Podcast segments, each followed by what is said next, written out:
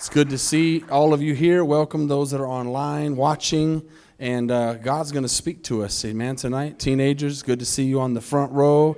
Let's give the teenagers a hand as they keep holding it down on the front row, amen. Well, we're, we're, we're blessed tonight. Last week, Brian gave us an awesome word.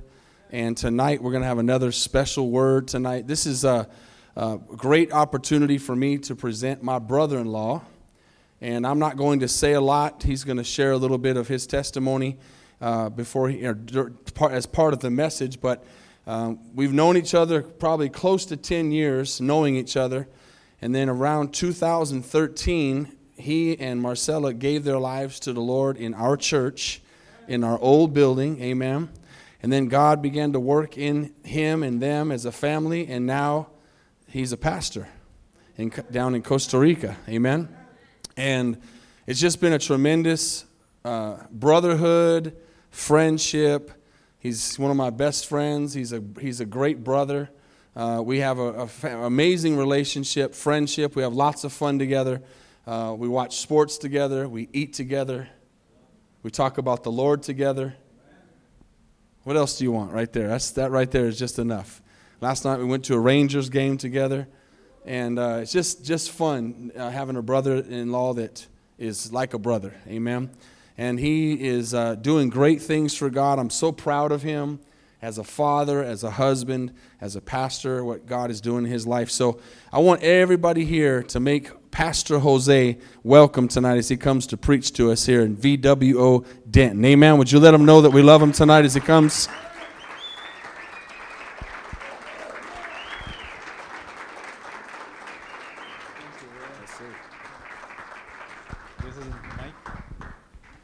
How's everybody? I, I always talk too much, so I brought my phone here, just started stopwatch, so I know that I'm not taking any more of your time that I need to. But I'm super blessed to be here, as, as Pastor Blake was telling you. I am a pastor at Semilla, Costa Rica, that's the name of our church and I'm a, uh, what they call a teaching pastor, which is basically the, the way they call in my church the official Bible nerd. That's basically my position there. And uh, well, Blake told me that he wanted me to share with you my testimony, first of all. And I've done this before here in the old building several years ago, so if you have heard me tell my story before, I apologize. My, I, I, didn't want to bore you today, but I'm going to try to do my best to do this as quickly and painless as possible. Um, I know that I'm, I'm letting you know right now that I'm a pastor at a church, and um, it didn't start that way. Um, I was what I like to call at that point in my life an agnostic for the most part of my adult life. Um, probably around 38 years. I had um, I'm 48, right? 48 right now, and uh, around 38, I had no belief in in the Lord at all. Uh, I grew up in a home where my, both my mom and my dad uh, didn't believe in God at all. They they were they are well they're retired now, but they were uh, university teachers and uh, very good people that I love them dearly, but very, so much into what you can do and what your mind can do, and not so much as um, people of God. We, we were not raised with God at all in my home. Uh, I remember that um, when I was 38, I was working and I met Marcela, my beautiful wife, right there in the second row. And um, to this day, I have no idea uh, what she saw on me, because basically my life was a wreck at that point. I was drinking heavily, uh, very bad porn addiction. Uh, I was into drugs, and basically my life was a complete mess. But what I see now as the grace of God and the Holy Spirit in our lives, in my life, he had a different plan for myself. He was thinking, Jose, you're going to do a completely different thing. Your life is going to be a completely different story. But at that point, I had no idea. Um, I remember that when our youngest, you probably seen a, a quirky guy with curly hair running around, uh, was born. Uh, Marcela was like, okay, we need to go to Dallas to visit my family. And uh, I have heard at that point that his, uh, sorry, her daughter, uh, her uh, sister, I'm I always tell a joke about me butchering English when I need to preach in English. And j- right before I start, started today, my wife told me, hey, please don't say that. You always say that. And now I'm butchering English. Yeah. So it's on her. Well, basically, she told me that Carla was married to a pastor. And you can imagine me thinking, my vacation, time, I'm going to go to a pastor house that I don't know, probably the worst possible idea. so I went, no, no way, we're not going.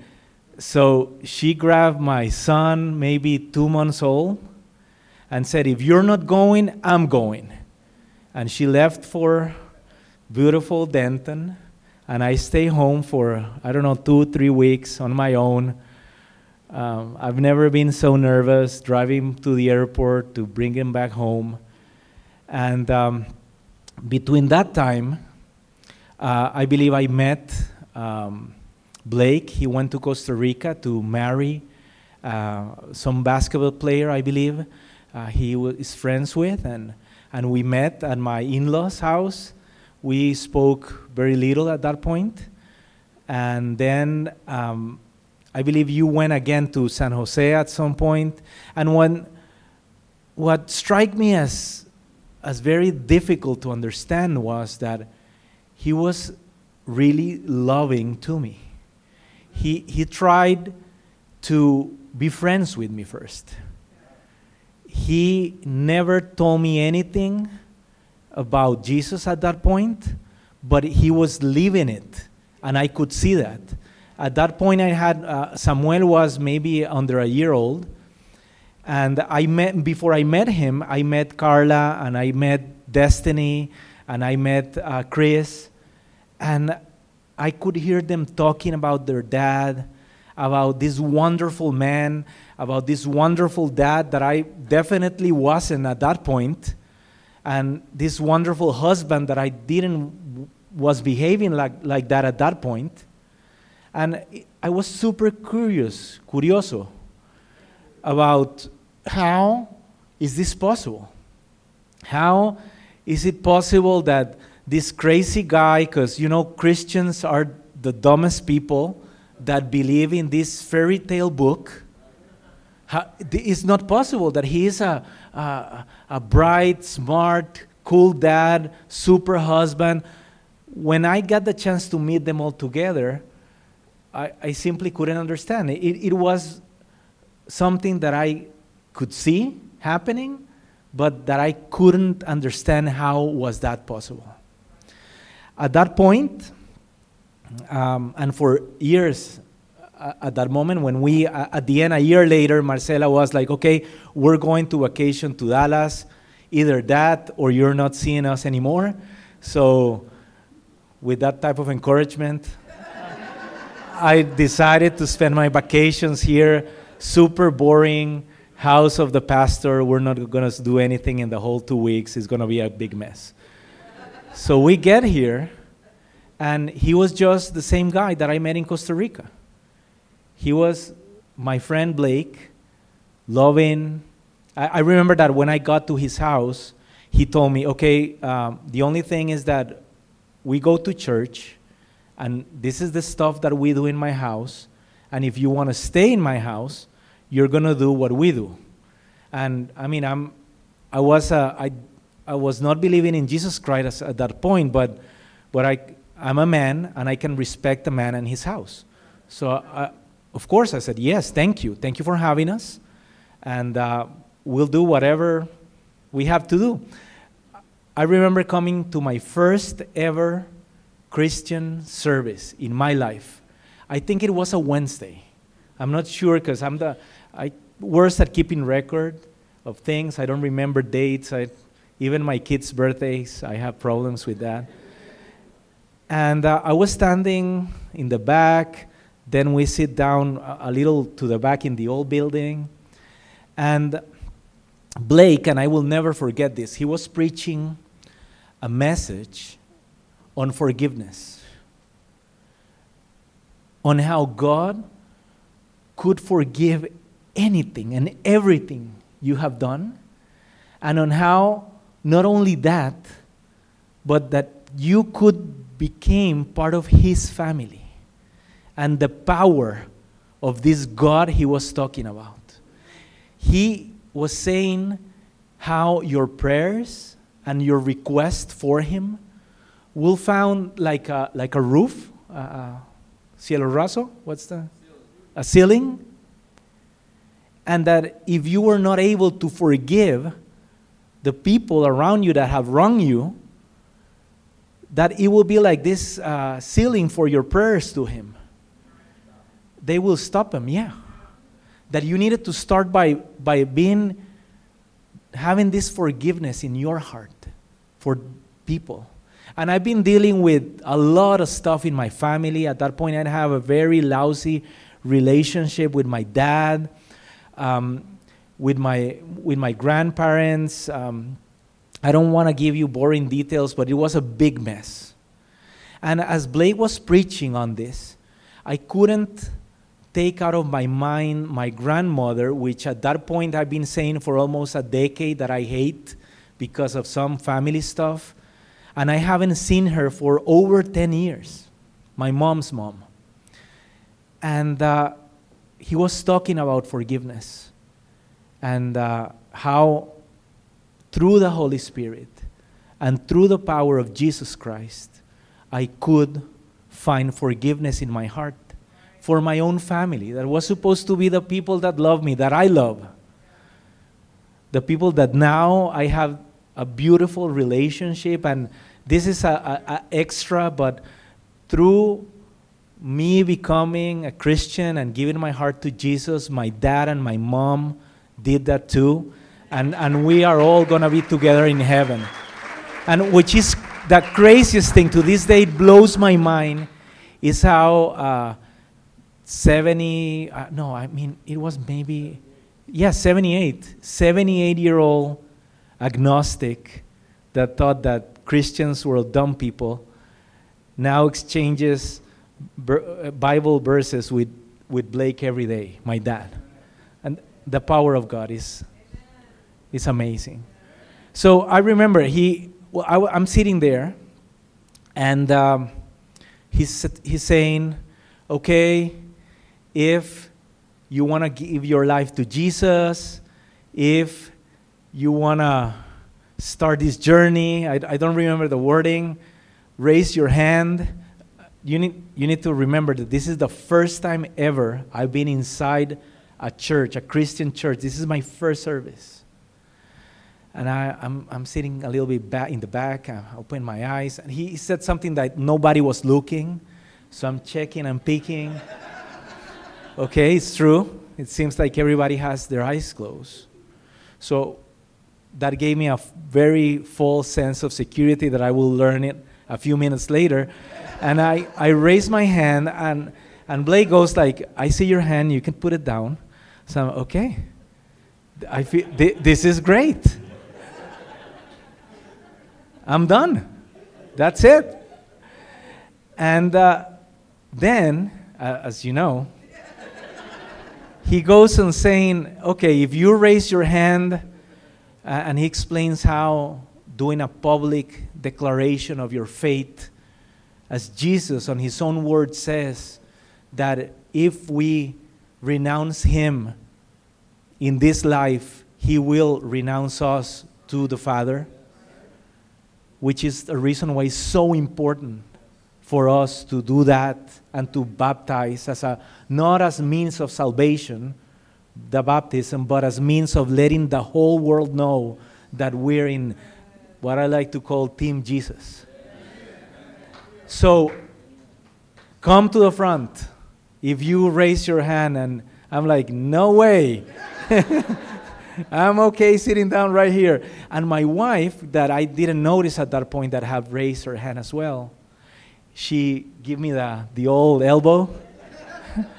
For ma- married guys will know what I'm talking about. Uh, and uh, so we both came to the front. And from that point forward, we started our, our journey as servants, slaves.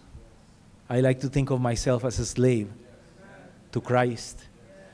And uh, I remember going back to Costa Rica and having some sort of a checklist on what to do next. I, first, I, we weren't married, even though we had Sammy already. So what, that was the, on the top of the list. As soon as we got to Costa Rica, we, we got married, and I started um, um, visiting some of Marcela's friends from high school that they were planning on starting a church, which now uh, it's Semilla, uh, part of a broader brotherhood of churches that are all around the world. Our main church is in Mexico City, but we have churches in San Jose, in California, in Tijuana, in North Carolina, and basically what we do is uh, teach the, the Bible verse by verse. Um, and we're only centered in Jesus Christ, which you have the most amazing pastor for that right here. At that point, I remember asking myself, which is why I choose the name, What Does God Want for the message today? Because I remember being there, having absolutely no knowledge, starting reading my Bible for the first time, super confused, no context at all, no Bible school at that point, nothing, just what is this? And what do I need to do? Is there anything that I need to do now? Anything that God wants me to do? And I will try to, in under 15 minutes, I promise, answer that question for you today. Um, and I, I believe that the best, the best place to start will be at the start, at the very beginning. Uh, I'm going to read from the English Standard Version. So if you have your phones, or I, I think we're going to put the, the verses here, but starting in Genesis 1 from 20, uh, verses 26 to 28. It says, Then God said, Let us make man in our image and I, I would like for you to keep that word in your heads image. After our likeness. And let them have dominion over the fish of the sea, and over the birds of the heavens, and over the livestock, and over the earth, and over every creeping thing that creeps on the earth. So God created man on his own image. That word again, image. In the image of God, He created him, male and female, He created them. And God blessed them. And God said to them, Be fruitful and multiply and fill the earth and subdue it, and have dominion over the fish of the sea and the birds and over the birds of the heaven and over every living thing that moves on the earth. Let me ask you one question. Do you think that God needs help to subdue and have dominion over his own creation?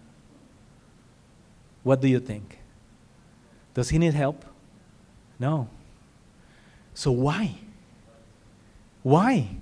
Why would he give this enormous power to Adam and Eve and then us now? Because he chooses to.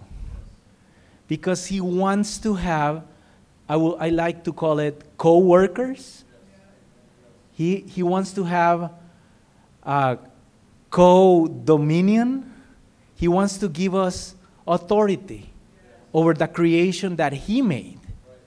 And when he said, in his image, I was thinking about this, this idea, the image of God. And I thought that a good example will be to use the, the word image as a verb.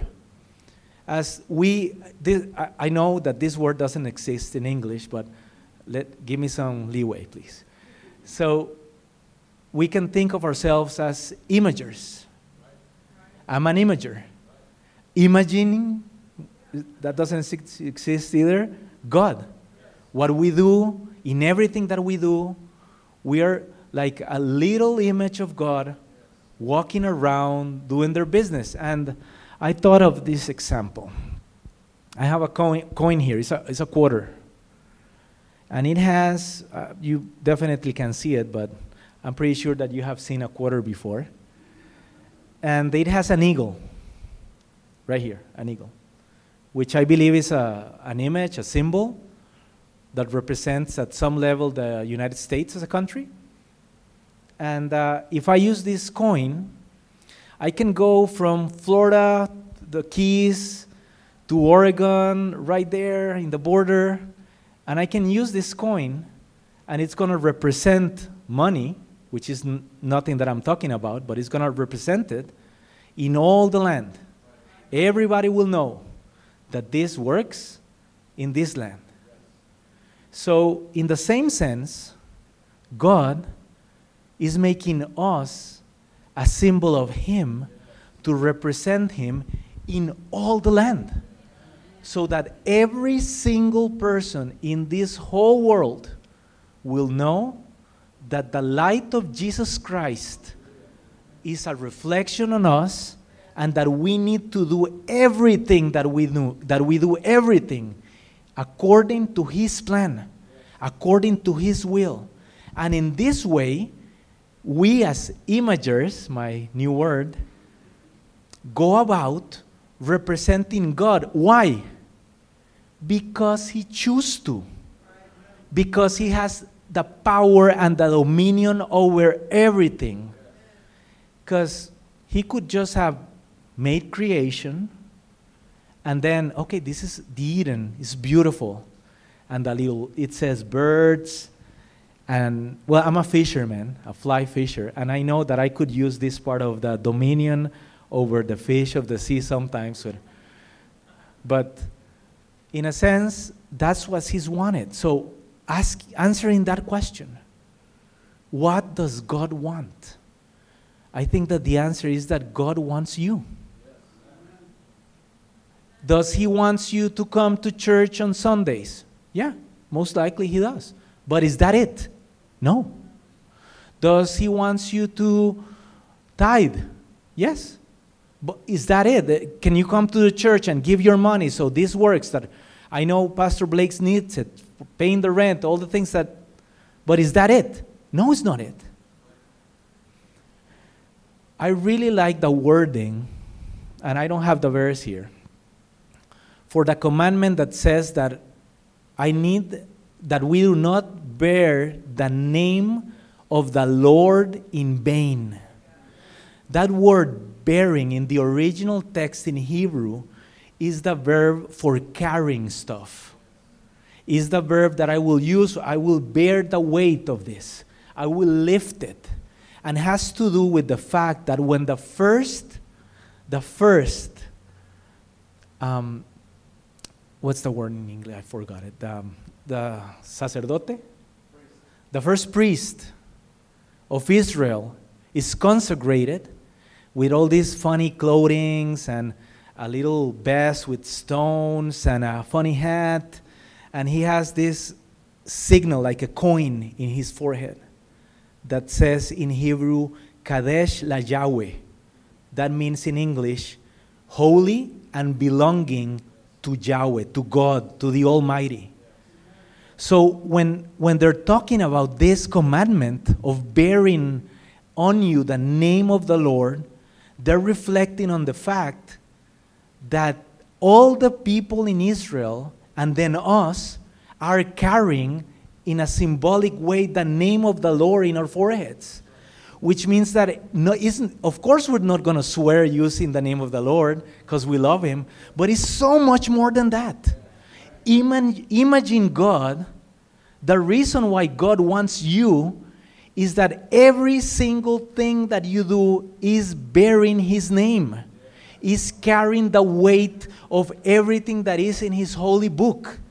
So, all your life, on everything and every little detail, how you treat your kids, how you do stuff at work, how you, as Jesus Christ says Himself, that we as a church will be known by the love that we have each other. Not by, by how many times a month we miss church or whatever is going on in your life, but the love that we have for each other. So, in that way, what I want you to understand is that God decided to have a family. So, what does God want? A family. A family on this earth. When every single one of us understand this, that our identity and our lives and everything that we do is a reflection of bearing the name of our Lord in everything that we do, that we are the images of God in, on this earth, and, that, and that we need to get His gospel all around this earth, we will understand that we can feel secure with a profound sense of identity because we have the identity of God. We can feel like siblings because we are a family. And then when we are secure in an identity that doesn't have to do with how we look, with the color of, of our skins, with how much money we have, with how we, if we're depressed, if we're happy, if we're, if we are liking our jobs, so if we have burdens, if, we, if we're on a difficult time, it has nothing to do with that. It has to do with we being the image of God and we having our identity in Him. And at that point, and this is something that I love about this church, that it looks like the family of God should. With people from Mexico, from Africa, from the United States. Well, my wife there from Costa Rica. Landon, which is from the States but speaks Spanish like a Costa Rican, Pachuco. And you can ask him what that is later. that is how God wants his family to be. Every single person from every single different place having a human family together. And well, he's been trying to do this from the start. He tried to do this with Abraham. He tried to do this with the Jewish people of Israel. And they keep rejecting him and rejecting him. And um, you know, this saying that when you want, I, I wrote it down, if you need to do something right, you have to do it yourself if you haven't read your Bible all the way through, spoiler alert. Jesus fulfills the family of God idea that God has been trying to do since the book of Genesis. When Jesus comes to this earth, that's what he's doing. He's telling all the nations in the world, okay, I want to fix this problem with every single one of these creation that I've made, and I need to fix it. But in order to fix it, I will become a man, and I am going to fix this myself. Because no one could. I want to read something here. Where is it? Romans 8, verse 18, it says. I'm going to read from verse 18 to 21. For I consider that the sufferings of this present time are not worth comparing to the glory that is to be revealed to us. For the creation waits with eager longing for the revealing of the sons of God, the family of God, every single one of you and me. For the creation was subjected to futile, not willingly, but because of him who subjected it, in hope that that creation itself will be best set free from the bondage to corruption and obtain the freedom of the glory of the children of God. So, the sad part is that being an image of God is like a, a, a job description. It's like you get a new job, and they'll tell you, okay, Brian, you need to do this. You're going to coach the kids. Um, if, you, if they swear, you will send them home. Um, they need to learn how to shoot the basketball. And then Brian goes to work and he just sit on a bench there and let the kids play and he does nothing. How many of, us, of us are like that? So I can be the image of God, but I need to be early in the morning as soon as I open my eyes in Scripture, in my real life, doing what God wants me to do. And when He says, or when I said earlier that what God wants is you, is all of you, all of your thoughts, all of your, all of your life, the jobs that we have, the things that we do, we have that in order to fulfill our true destiny in life, our true job in life. I know that we need to make money, I know that we need to do a lot of stuff, but what we really need to do is take the gospel of Jesus Christ that someone gave us, that that man there and my wife took a chance on a wreck and gave me that gospel so I can go through everything and every word and every day of my life to fulfill my job. But is that job only for pastors or people in ministry? No. Because I am not going to meet the kids that you guys meet at school. And I'm not going to meet your, other, your friends from, from work or whatever you do or the cowboys from the rodeo. So someone needs to talk to them. Someone needs to bring the gospel to the basketball kids on the court. And that is why God has made every single one of us so different. And that is why the family of God looks like us. Finishing, I just want to read you one of a bit of my favorite verses in the whole Bible. When all this comes to conclusion, and at the end, in Revelations 21, verse 1 to 4. It says, and this is beautiful. Then I saw a new heaven and a new earth. For the first heaven and the first earth had passed away, and the sea was no more. And I saw the holy city, the new Jerusalem, coming down out of heaven from God, prepared as a bride adorned for her husband. And I heard a loud voice from the throne saying, Behold, the dwelling place of God is with man. Can you imagine this? The plan from the beginning, these beautiful verses about the evening when God was walking through the Garden of Eden and the wind was hitting on his face, looking for Adam and Eve. That is what he wanted from the first day to walk among his people, the people that he loves. That is our job now. Think about all the people in the world that has never got a chance to hear about Jesus Christ that are going to miss that walking talking to God himself in the new Eden and I continue it says he will dwell with them and they will be his people and God himself will be with them as their God he will wipe away every tear from their eyes, and death shall be no more. Neither shall there be mourning, nor crying, nor pain any more, for the former things have passed away. Can we pray? Father Jesus, thank you for your word tonight let us be the images of God that you intended us to be.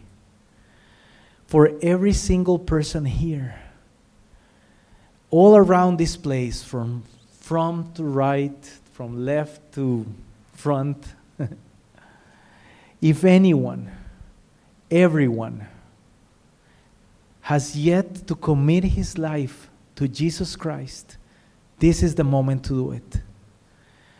This is the moment that we're going to pray in our hearts, surrendering our life to Jesus Christ right now. Pray with me, please. Father, I believe that you were sent to this earth by God. That out of the line of David you came. You become a man, Jesus Christ, that died for our sins, that was buried, and that raised from the dead. Everyone needs to come to terms that you are the only way, sir. And today, it's going to be the day of my salvation. I surrender my heart to you, Lord. In this prayer, I start my journey to become a true imager of God. Amen. And everyone here, I know from looking at your faces and from seeing you all these days that I'm basically preaching to the choir. But why not today? We can come all together and if you if you want please come here with me. You can stand up and, and look for some room here. And we can again dedicate our lives today. Let's do this together and dedicate our lives to become true imagers of God. To go in our ways, in our paths, in our jobs, in our schools, in our homes, with our families. And let the light of Jesus Christ be reflected from us as we begin once again this journey to bring the gospel of our Lord to every single one. Let this be our main priority, our main job, our main destination.